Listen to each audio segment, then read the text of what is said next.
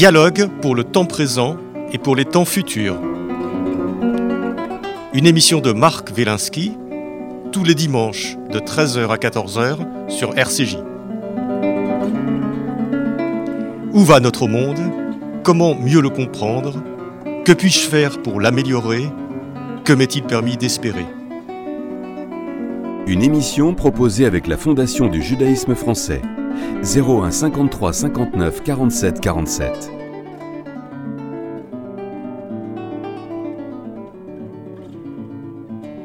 Aujourd'hui, dans Pile Poule, on nous aurait menti de la rumeur aux fake news avec Hubert Krivine.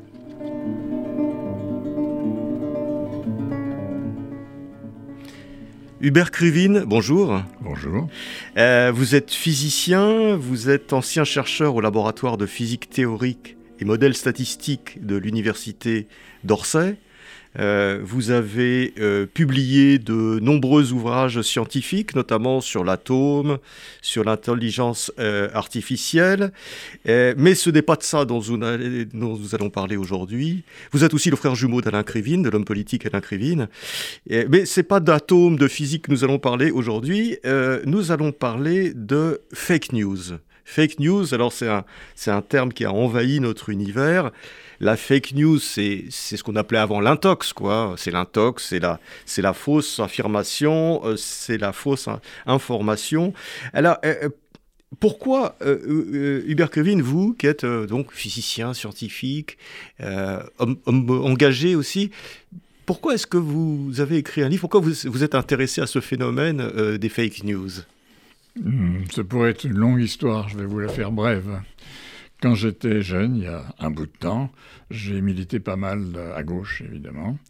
Euh, j'étais terriblement sensibilisé à ce qui se passait en Algérie et en Indochine. Ça fait longtemps, ça. Hein. Pour les jeunes, maintenant, c'est des vieilles histoires.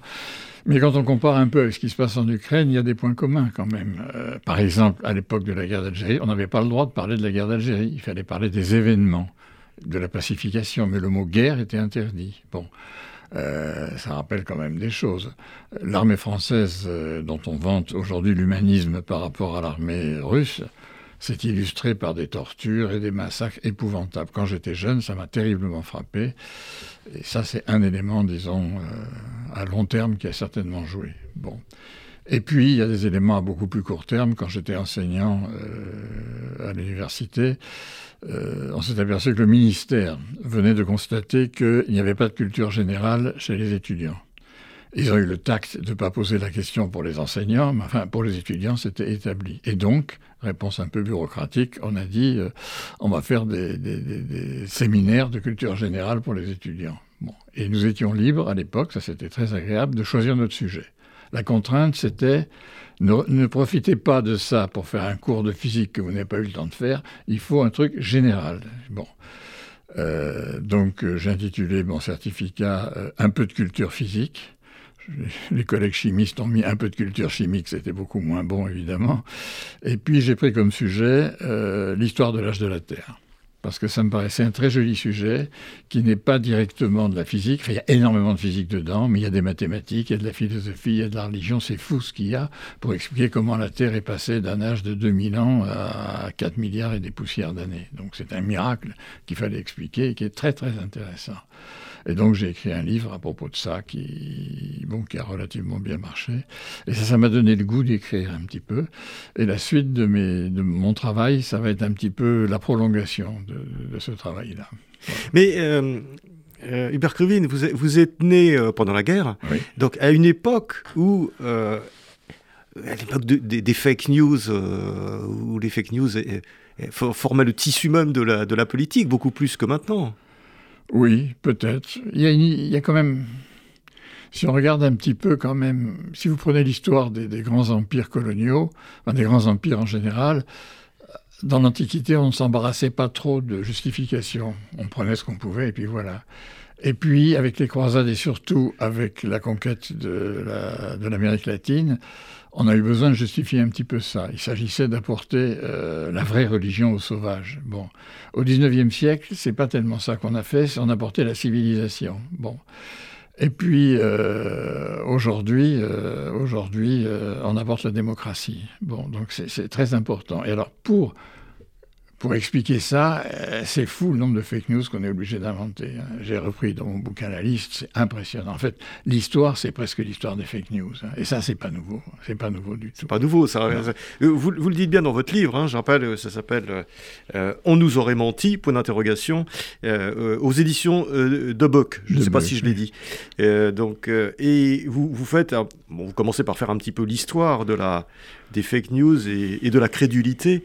Et, effectivement, euh, bon, les fausses informations euh, ne datent pas d'hier. Prenez l'affaire Dreyfus, par exemple. C'est l'exemple typique de la fake news. Prenez l'exemple des armes de destruction massive en Irak. C'est typiquement une fake news. Enfin, on n'arrête pas. En fait, c'est pas un très bon titre, on nous aurait menti. J'ai eu une petite discussion avec l'éditeur. J'ai trouvé le titre un peu vulgaire et un peu banal, disons. J'avais proposé, moi, mauvaise foi, avec un S à mauvaise et un S à foi, qui me paraissait bien euh, synthétiser le bouquin, parce que si vous voulez, euh,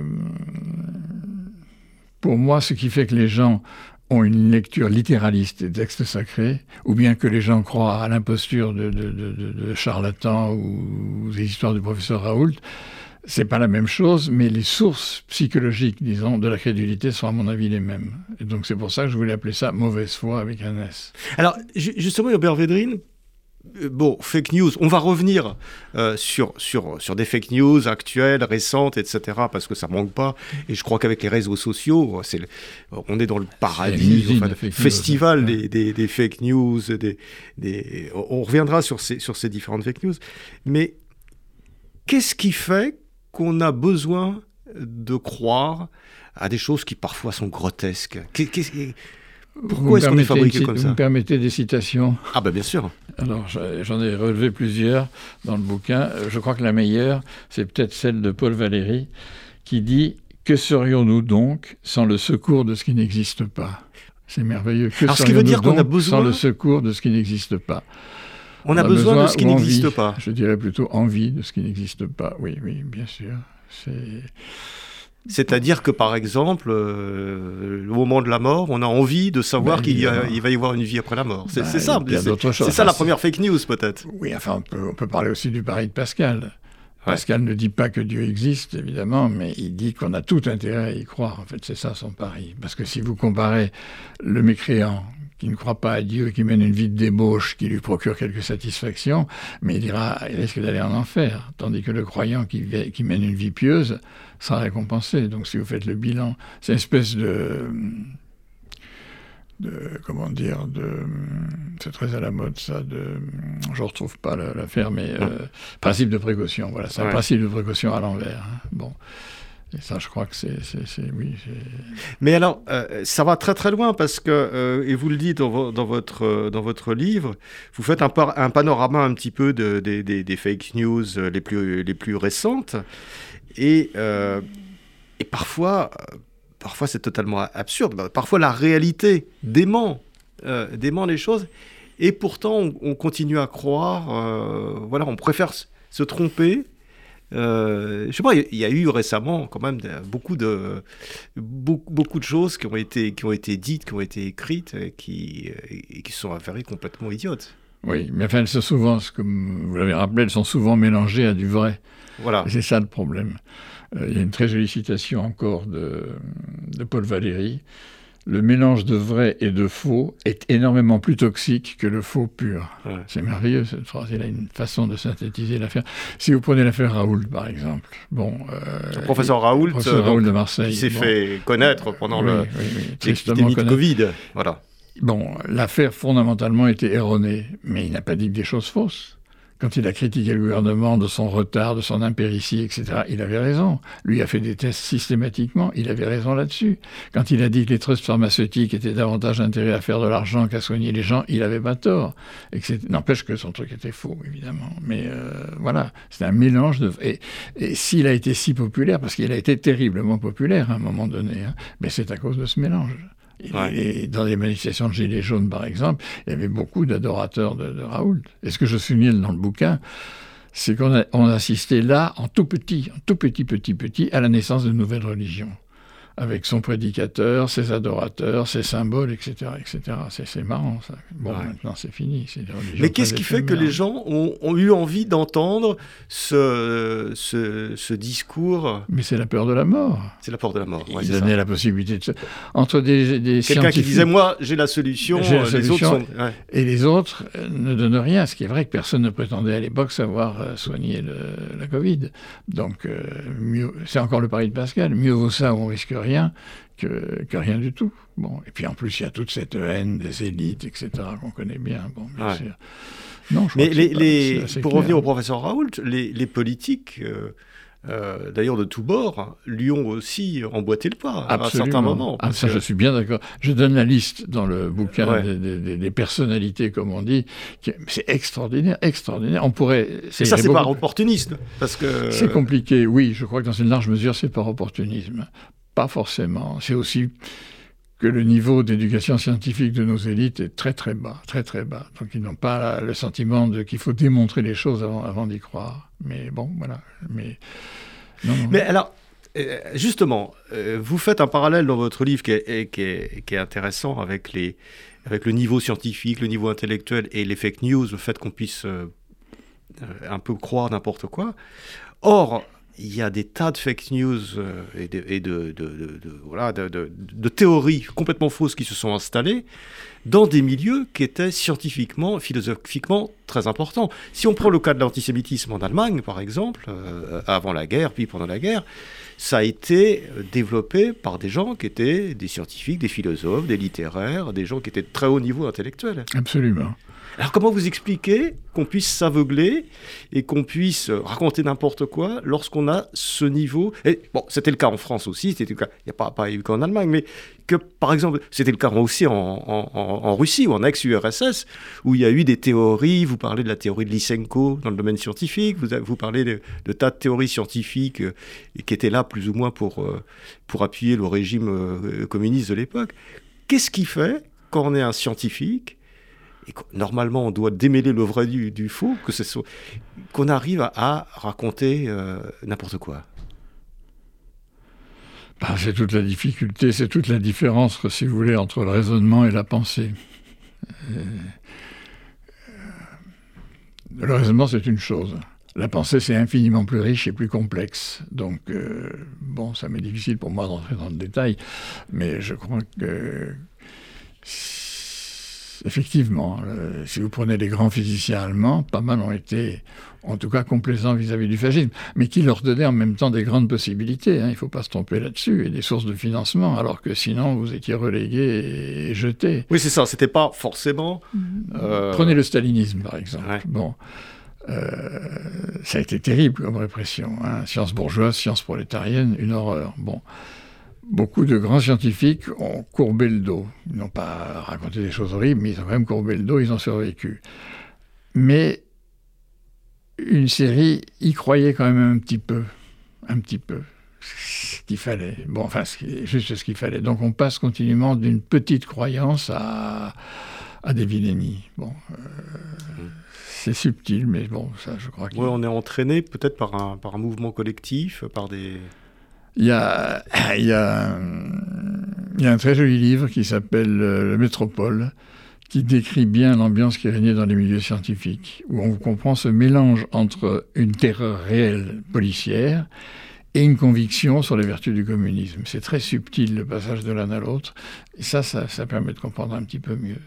Euh, vous avez le bouquin de, euh, comment il s'appelle, Kessler, Le zéro et l'infini, bien connu, où on voit aussi, tout, tout, Victor Serge aussi. Victor Serge, qui est un, un militant, euh, enfin, qui a été révolutionnaire, qui a fait la révolution russe et puis qui ensuite a été oppositionnel, un des rares qui a pu se sauver, il a écrit cette phrase que j'aime beaucoup. Il a dit, en parlant de la propagande stalinienne, dans leurs mensonges, il y a des vérités. C'est pas mal ça. Hein? C'est typique. Euh, quand, Staline reprochait aux, Américains leur racisme contre les Noirs, euh, la ségrégation, etc., c'était vrai. Quand il reprochait à la France c'est son empire colonial, c'était vrai. Bon, n'empêche que le goulag a existé. et ça n'empêche pas. Donc c'est toute cette difficulté de, de refuser la logique de, des amis de mes amis sont mes amis, les amis de mes ennemis sont mes ennemis, enfin, etc., etc. Bon. Et c'est peut-être pour ça que quand j'étais très jeune, j'ai été confronté à tous ces problèmes-là, par la lutte anticoloniale d'un côté et la lutte antistalinienne de l'autre. C'était pas facile hein, de démêler. De part et d'autre, on été asphyxiés par les mensonges. Hein. Ou quand, les antisémites disent il y, a beaucoup de, il y a beaucoup de juifs dans les médias, il y a beaucoup de juifs dans la, dans la, finance, c'est vrai que proportionnellement, il y en a plus ou il y en avait plus. Mais je vous pose la question êtes-vous juif? Exactement, c'est vrai, il y a beaucoup de journalistes juifs, mais évidemment, so what? Oui, oui, après, après c'est ce qu'on fait de, de, cette de cette réalité statistique. Exactement. Donc la, meilleure façon de, de, lutter contre les fake news, c'est de reconnaître leur aspect vrai. Tant qu'on ne le fait pas, on sera totalement euh, inaudible. Il faut comprendre pourquoi. Les gens ne sont pas stupides, stupides. Ils se raccrochent à ce qu'ils pensent être vrai. Donc euh, voilà. Alors, euh, euh Hubert vous, vous dites que les, les, plus grandes fake news euh, euh, sont, sont les, les, grands récits euh, mythologiques ou religieux, hein, le, le, la Bible, le Coran, tout ce qu'on veut. alors, alors vous, bon, effectivement, c'est un peu provocateur, oui, parce que, mais, mais ça, c'est quoi? C'est des, des, fake news qu'on réussit euh... Non, je fais une nuance quand même subtile. Je dis pas que la Bible, le récit biblique, est une fake news, parce que c'est un petit peu... C'est un récit mythique. Bon. Et ce qui est fake news, c'est l'interprétation littérale ouais. du récit biblique ou coranique. Ça, c'est vraiment euh, croire que je sais pas quoi, que la Terre est fixe, que le Soleil tourne autour, euh, que les djinns existent, etc. Ça, c'est fake news. Mais euh, enfin, est-ce qu'il y a encore vraiment des gens Ah oui, alors là, là, là, je voudrais insister lourdement là-dessus. Euh, on vit dans un milieu très, très particulier en France. En, particulier, même dans les milieux intellectuels et petits bourgeois français, c'est des milieux très protégés et très différents du reste du monde. Mais si vous considérez le monde dans son entier avec ses milliards d'individus, qui sont religieux pour la plupart d'entre eux, leur religion, elle est de type foi du charbonnier et pas autre chose. Hein. Aller en Afrique, aller en Asie, etc., c'est terrible. Hein. Même aller aux États-Unis le nombre de gens qui croient vraiment au récit biblique est colossal. Oui, mais alors ça, euh, et, est-ce que c'est vrai Est-ce que c'est pas une fake news? Parce que vous dites à un moment donné qu'il y a un tiers des gens quasiment qui sont créationnistes, enfin qui croient que le monde a été créé en sept jours, etc. aux États-Unis. Je me suis toujours demandé, attends, c'est pas possible. Est-ce qu'on est, est, qu'on est, sûr de ça? La seule chose que je peux vous dire, c'est que j'ai lu les résultats d'enquête. Alors, les résultats d'enquête valent ce qu'elles valent, évidemment. Mais euh, oui, les enquêtes, les enquêtes donnent ça. C'est effrayant. C'est effrayant, littéralement. Mais est-ce que c'est pas une façon de se positionner contre la science? On y croit en disant, euh, voilà, moi, euh, je, je, suis contre, euh, voilà, je suis contre la relation, la science. On essaye de nous apprendre des choses, alors que la vraie vie, voilà, c'est écrit dans la Bible. Non, la Bible n'est pas contre la science. Elle ne connaît pas le mot. Ouais. si vous voulez, ce qui m'a intéressé, c'est le passage continu de la foi du charbonnier qui est la croyance littérale, à une foi beaucoup plus éthérée, beaucoup plus sympathique, disons, telle que bah, Spinoza, pour prendre un exemple.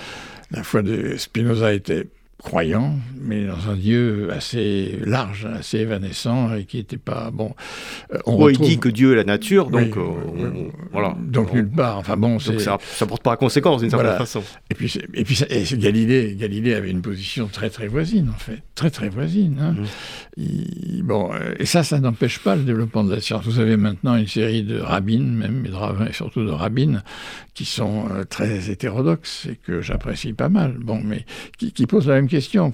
Elle donne une définition curieuse de Dieu pour, pour, ces gens-là. Dieu n'est pas ceci, n'est pas cela, n'est pas ceci. Qu'est-ce qui reste? Eh bien, une espérance, une recherche, un chemin. Bon, moi, j'ai pas de problème là-dessus, bien entendu. Chacun cherche. Ah, justement, ça, ça, ça devrait vous plaire en tant que scientifique, parce que c'est une façon de ne pas dire trop de choses de ce qu'on ne connaît pas. Bon, bon, oui. non oui, oui, oui, oui, oui. Et, ça reflète peut-être un sentiment, euh, quelque chose, une, croyance profonde en quelque chose? Oui, parce que euh, vous, vous, dites que euh, Galilée donc, bon, Copernic puis Galilée.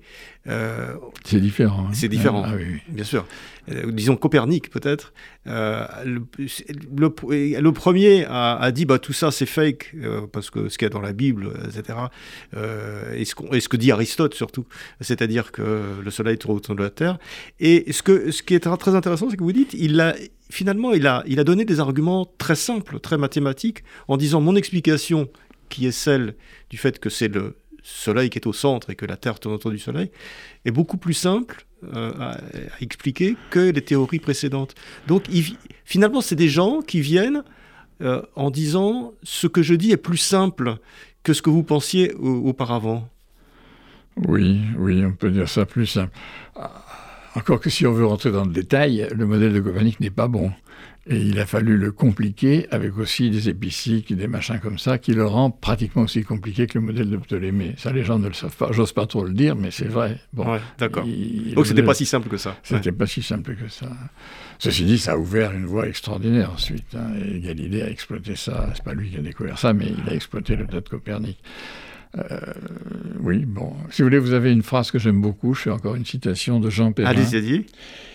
D'abord une de Kepler que j'aime beaucoup. Kepler a dit Les voies par lesquelles les hommes arrivent à comprendre les choses célestes me semblent aussi admirables que les choses elles-mêmes. C'est Alors qu'est-ce que ça veut dire exactement? Ben, Ça veut dire que la façon dont on aboutit à des résultats scientifiques, la façon, la démarche qu'on a obtenue est au moins aussi importante que le résultat lui-même. C'est extraordinaire comme phrase. Les ministres de l'Éducation nationale devraient dire ça deux fois ou trois fois au lycée, à l'école, on apprend que les résultats finaux. En quelque sorte. Bon. Mais la face, on n'a pas le temps de faire autre chose, évidemment. C'est bien dommage, parce que la façon dont on y arrive, les gamins répètent très gentiment euh, que le soleil est fixe et que la Terre tourne autour. Ouais. Mais c'est pas évident du tout. Et ils pensent pas que ce soit vrai. Donc il faut leur expliquer ce que ça veut dire. Et ça, on n'a pas le temps de le faire. Hein. Mais est-ce que c'est pas justement, euh, une façon de se sortir un petit peu de la logique des fake news, de s'interroger en permanence sur la façon dont on est arrivé à cette conclusion, à cette vérité, etc. je suis absolument d'accord avec vous là-dessus. C'est pour ça que dans l'enseignement, c'est extrêmement important ça dans la mesure où on peut, d'expliquer la, démarche correspondante. Il y a une très jolie phrase aussi de Perrin, que j'aime beaucoup, enfin, qui, Jean Perrin, donc, est un très grand savant du, des années 1900 et des poussières, et qui va découvrir l'atome, enfin, qui va démontrer l'existence de l'atome. C'est pas une petite affaire, parce que toute notre civilisation est fondée là-dessus. Il a dit ceci La science remplace du visible compliqué par de l'invisible simple. La, la science remplace le visible compliqué par l'invisible simple. Ah oui, alors, alors je suis d'accord avec vous, euh, Hubert mais est-ce que, par exemple, les complotistes ne font pas la même chose? Exactement, c'est ce que je voulais dire. Mais pas seulement les complotistes, les religieux aussi, ou certains les religieux. Bon, oui, les, religieux, bah on ne va pas mettre ça dans le même sac. Non, parce que ça, non, non, bien sûr que non, mais Dieu est une chose simple. Oui, c'est vrai. ah oui, il n'y a pas plus simple. Enfin, on, a, si on arrive à le définir. Bon, et ça rend compte de, toute la complexité du monde, en un certain sens. Les complotistes, exactement. Donc, euh, je trouve la, la, phrase de Perrin est magnifique parce que ça englobe bien le fonctionnement de la science, mais pas seulement. Effectivement, les complotistes, ils, sont, ils remplacent par des choses simples le visible, le Alors, vous renvoyez dos à dos un peu euh, la science et puis les, les, les, les producteurs de fake news, là. Alors là, euh, on, non, non, non. On a, on a du mal à, savoir quel est la, le vrai. démêler le vrai du faux. Les auteurs de fake news se déguisent en scientifiques. Ouais en, remplaçant le visible compliqué par l'invisible simple. Sauf que le leur est faux et imaginaire. Bon.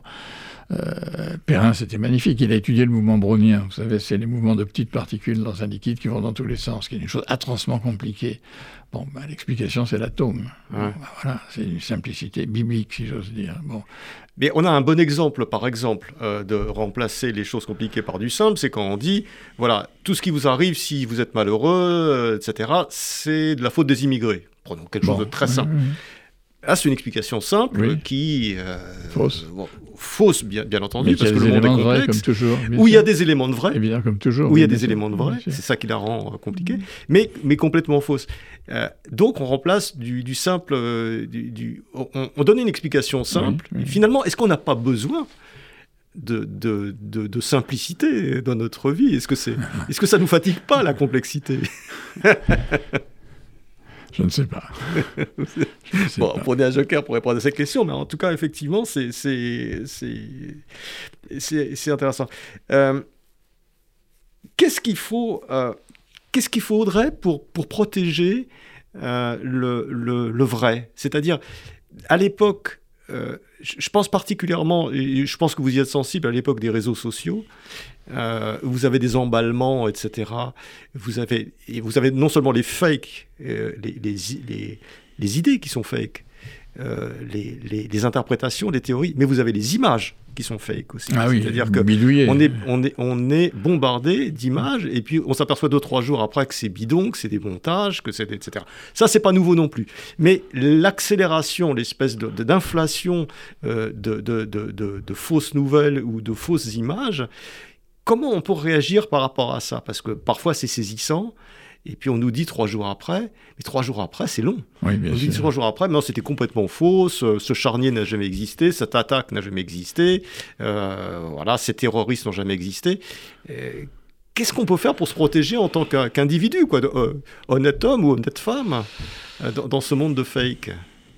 Faut arriver D'abord, euh, une parenthèse, il y, a, une histoire de ça. L'histoire d'Aper est très intéressante. Aper était un photographe de l'époque de la Commune.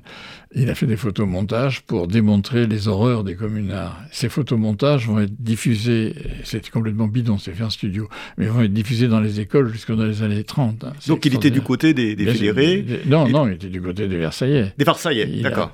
Il a montré les horreurs de la Commune euh, avec des photos qui étaient distribuées dans les écoles. Il y a d'autres photomontages bien connus. Trotsky éliminé de, de la tribune en des années 20, quelque chose comme ça. Il était à côté de Lénine, il a été effacé par Staline. Et les photos de l'époque euh, sont des photos qui circulaient comme ça. Il y a l'autre photomontage bien connu de, du drapeau rouge sur le Reichstag, où le, soldat soviétique qui tenait le drapeau rouge avait deux montres à la main. Euh, il avait pillé. Bon, ça a été euh, gommé après. Ah oui, qu'il avait piqué. oui, ben oui, l'armée rouge a volé un petit peu en Allemagne, c'est encore bon. c'est comme ça. Bon, donc il y a une histoire à ça. si vous voulez, je fais dans le bouquin, en toute modestie, parce que c'est un vieux, vieux problème, comment distinguer l'erreur Dans une affirmation, qu'est-ce qui est scientifique, qu'est-ce qui n'est pas je crois qu'il n'y a aucune condition nécessaire et suffisante pour ça. Il y a une flopée, disons, de, de conditions, toutes importantes, mais pas toujours euh, la plus connue, euh, c'est la falsifiabilité, comme on dit, c'est-à-dire la capacité qu'a une théorie d'être contredite, d'être mise en... Bon, ça c'est la théorie de, de Karl Popper. Mais ça... C'est-à-dire, ça, dit, ça c'est intéressant, ça, ça, nous dit que une théorie scientifique on peut, à un moment donné, pouvoir la, réfuter. Absolument. Si on ne peut pas, c'est pas scientifique. Et si on ne peut pas, c'est qu'elle n'est pas scientifique. Typiquement pour Alors ça, c'est effectivement un bon truc. parce que si vous prenez euh, une fake news qui circule, etc., j'en ai pas en tête, mais enfin, vous en avez peut-être plus que moi, et qu'on ne peut pas euh, opposer quoi que ce soit parce qu'elle ne donne pas prise à la bah, réfutation. il pensait à la religion, il pensait à la psychanalyse, il y a des choses comme ça. Bon, donc euh, on peut discuter. Bon, bah, alors, c'est quand même pas tout à fait la même chose, parce que la, psychanalyse euh, a été inventée par, par des scientifiques, souvent juifs d'ailleurs, et, qui, ont, qui ont quand même. oui, mais on, vous, dira que on vous dira, si vous ne croyez pas à la psychanalyse, c'est pas par hasard, c'est parce que vous-même, vous avez des problèmes avec votre père, etc. etc. Donc, euh, moi, je ne veux pas prendre position là-dessus, ça me paraît... Bon, vous avez d'autres, euh, conditions. Il y a la simplicité, par exemple. Euh, une théorie doit être simple. Je crois qu'il y a des tas de choses qu'on peut prendre. À mon avis, s'il y a un critère que je prendrais, c'est celui de la capacité d'une affirmation à s'intégrer dans la masse des connaissances pour les enrichir. En gros, c'est ça qui me paraît le meilleur critère. Euh, la théorie atomique, c'est typique. Enfin bon, je pourrais prendre toutes sortes de, théories. Euh, Newton, c'est typique. Ça rentre dans la masse des connaissances, ça les enrichit, et voilà. C'est ça le bon critère. Sinon, il y a des tas d'autres critères, mais qui me paraissent pas. Euh, la reproductibilité, bien sûr, mais pas toujours. On peut pas aller reproduire l'âge de la Terre. C'est très. Enfin bon, en biologie, c'est très difficile. Maxwell faisait l'observation que toute expérience est unique. C'est pas mal comme remarque. que dire que les mêmes causes créent les mêmes effets, ça revient à supposer qu'on a eu à chaque fois les mêmes causes à tout point de vue. Voilà. C'est très difficile. En biologie, c'est pratiquement impossible. À la rigueur, dans les expériences euh, in vitro. Donc toute la biologie est plus ou moins fake non, non, non, in vitro, vous pouvez euh, essayer de. Mais in vivo, non, il y a tellement. Et si vous prenez maintenant la théorie du chaos déterministe qui vous dit que la disparition d'un électron aux confins de l'univers change le rebond d'une boule sur un billard, pensez bien qu'il n'y a rien d'unique, il n'y a, pas, d'expérience euh, renouvelable. Bon, euh, donc, voilà. Alors peut-être que oui, effectivement, dans le domaine scientifique, euh, on, a, des moyens de, travailler, d'avancer. Et puis il y a la patience aussi, il y a le temps. C'est-à-dire qu'on s'aperçoit qu'il y a des théories qui, au, fur du temps, au fur et à mesure du temps, euh, deviennent, on s'aperçoit qu'elles sont, qu'elles sont fausses. Voilà. Donc il y, a un travail du temps aussi qui se fait en science. Euh, généralement pas fausses, mais on s'aperçoit, on précise leur cadre d'application. Ouais. Prenez la théorie de Newton par exemple, elle n'est pas fausse, mais elle s'applique à un domaine assez précis, si vous voulez, assez précis. Si vous en sortez, vous allez raconter des bêtises. Bon, et c'est très souvent comme ça. Hein. Donc on voit à peu près dans le domaine de la science qu'il y a une démarche, une espèce d'intelligence qui peut, qui peut se permettre de, disons, de faire attention aux écueils que peuvent représenter les, les, fake news.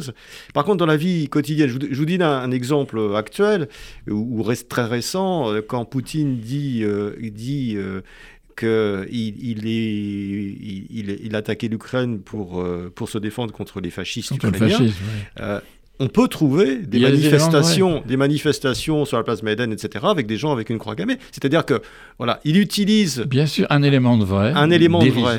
mais vrai quand même, évidemment. Mais alors, comment on peut se protéger de ça? Parce qu'on voit une image, euh, voilà, et puis on dit, bah voilà, c'est des fascistes, euh, il faut absolument. Nous, nous, nous, allons nous défendre contre les fascistes euh, qui, veulent, qui veulent envahir la Russie.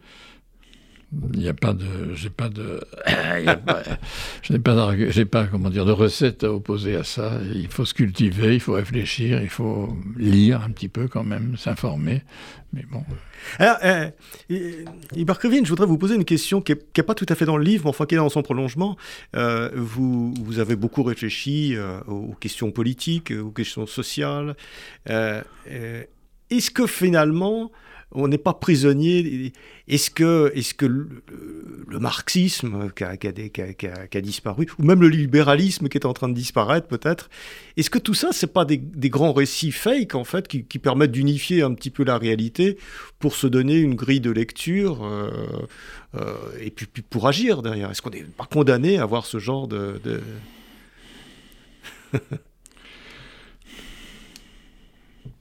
Moi, je reste convaincu que le marxisme est une très belle chose, mais un marxisme intelligent. Si vous, relisez Marx, Marx lui-même, il dit des choses étonnantes. Dans le Capital, par exemple, il commence par faire observer que pas. C'est vraiment une démarche scientifique. Il ne va pas partir des données brutes, à savoir le profit, les intérêts, etc., etc. Mais euh, il va s'élever du concret vers l'abstrait.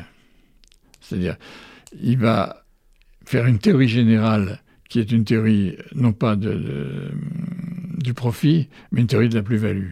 Et ça, c'est n'est pas, pas tout à fait la même chose. Si vous voulez, de la même façon. Oui, mais ça, c'est. D'accord, ça, c'est la démarche scientifique. Il y a quand même peu de gens qui ont lu euh, Marx en tant qu'économiste, le capital. Oui, d'accord. Mais c'est pas ça qui a fait bouger les, les foules. C'est pas la théorie de la plus-value qui a fait bouger les foules euh, et, qui, et, qui a, mis en place les grands systèmes communistes euh, que, que, Enfin, pour moi, ils ont, ils ont pris prétexte du marxisme pour établir leur cochonnerie. Hein. c'est pas à cause de Marx qu'il y a eu Staline. Ça, je crois pas ça du tout. Et d'ailleurs, plus précisément, si vous prenez, euh, je vais vous raconter une anecdote, j'ai un ami euh, tchèque qui s'appelait Petroul, qui est un des animateurs de la Charte 77, qui a fait beaucoup de prison, qui est mort maintenant. Euh, il m'a expliqué que il voulait lire Marx, mais il a été donc à l'époque de Novotny, donc il a été à la bibliothèque pour demander Marx. Il dit j'y étais sur la pointe des pieds en regardant autour de moi parce que Personne ne lisait Marx à l'époque. Lui avait envie de lire Marx. Mais c'était considéré comme, euh, euh, si vous voulez, on ne faisait pas lire Marx aux élèves. On leur apprenait pas. On leur apprenait Staline. Bon, ça c'est une chose sérieuse. Mais Marx, non. Un petit peu comme dans les églises, où on ne lit pas tellement la Bible. Hein. On lit les évangiles, on lit, on lit euh, des récits, des choses comme ça. Mais la Bible elle-même, elle n'est pas tellement lue. Hein. Enfin, c'est un exemple comme ça, mais qui m'avait frappé. Mais alors, euh, si on prend ces grands récits, euh, les appelons pas fake, etc., mais bon, comment vous expliquez que, que finalement, le marxisme, d'une certaine façon, euh, est disparu ou, ne soit plus, euh, en tout cas, il n'est plus intégré dans, les, dans la politique actuelle, alors que les religions, elles, visiblement n'ont pas disparu. Alors qu'on pensait il y a 30 ou 40 ans que les religions disparaîtraient. Comment vous expliquez qu'il y, a des, il y a des fakes, je l'appelle comme ça un peu par provocation, mais qu'il y a des fakes qui soient plus puissants que d'autres? Et qui survivent ben, Je crois que Staline et le stalinisme ont porté un coup terrible au marxisme, c'est évident. Oui, mais l'Inquisition aurait pu porter un coup terrible au christianisme. oui, c'est vrai, c'est vrai, c'est vrai. Et, mais ceci dit, les religions, oui, enfin, quand même, si vous prenez la religiosité en France, elle a diminué dans les pays civilisés. aux États-Unis, je ne crois pas, mais en France, enfin, elle a quand même énormément chuté. Hein. Euh, quand même, faut pas. Les mariages, par exemple, ont diminué. Enfin, bon. Euh, non, c'est quand même décroissant aussi, heureusement, mais bon. Euh. euh quelle est votre quelle est votre vision? Donc, vous, vous êtes vous avez une longue expérience euh, de, de, la société, à la fois de la scientifique, vous avez vu le monde évoluer pendant, plusieurs décennies. Euh, quelle est votre, votre analyse de ce que nous vivons actuellement, euh, avec notamment cette, cette, montée de l'extrême droite en France, en Europe, aux États-Unis, en Israël Qu'est-ce, quelle est votre, quelle est votre, votre votre vision de cette montée d'extrême de, droite, qui repose souvent sur aussi des explications le plus simple possible, donc le plus fake. Euh. Oui, avec des éléments de vrai, c'est ça le drame. Une radicalité, une haine des, parvenus, une haine des, des gens en haut qu'on peut comprendre, que je ne partage pas, mais qu'on peut tout à fait comprendre. Donc je crois que c'est relié à votre remarque précédente sur la sur l'obsolescence du marxisme, précisément parce qu'il n'y a pas de réponse de type communiste ou socialiste réel, alors les gens s'engouffrent dans une vision folle de droite, mais qui, exprime bien leur radicalité. Donc c'est pour ça que c'est un petit peu lié les deux. Je crois que ce serait très important qu'une gauche marxiste, c'est-à-dire communiste, mais pas au sens stalinien du terme, puisse réémerger ça, c'est un travail très difficile. Oui, mais il n'y a plus, comme vous dites, il n'y a plus de réponse. Quand on regarde les programmes de la gauche, de euh, l'extrême gauche, il n'y a quasiment plus aucune euh, référence, même lointaine, euh, à, ça. On ne parle même plus de nationalisation. non, non, je suis d'accord. C'est réactif. On ne parle que de ce que, de ce que comme un peu pour Dieu de ce qu'il n'est pas. Nous ne sommes pas capitalistes, nous ne sommes pas machin, nous ne sommes pas racistes, nous ne sommes pas euh, xénophobes, nous ne sommes pas transphobes. Mais on ne dit pas ce qu'on est. Non, enfin, je, je vous titille un peu. Je, Non, non, mais je suis d'accord, je suis absolument d'accord. Effectivement. Il y a pas donc, de...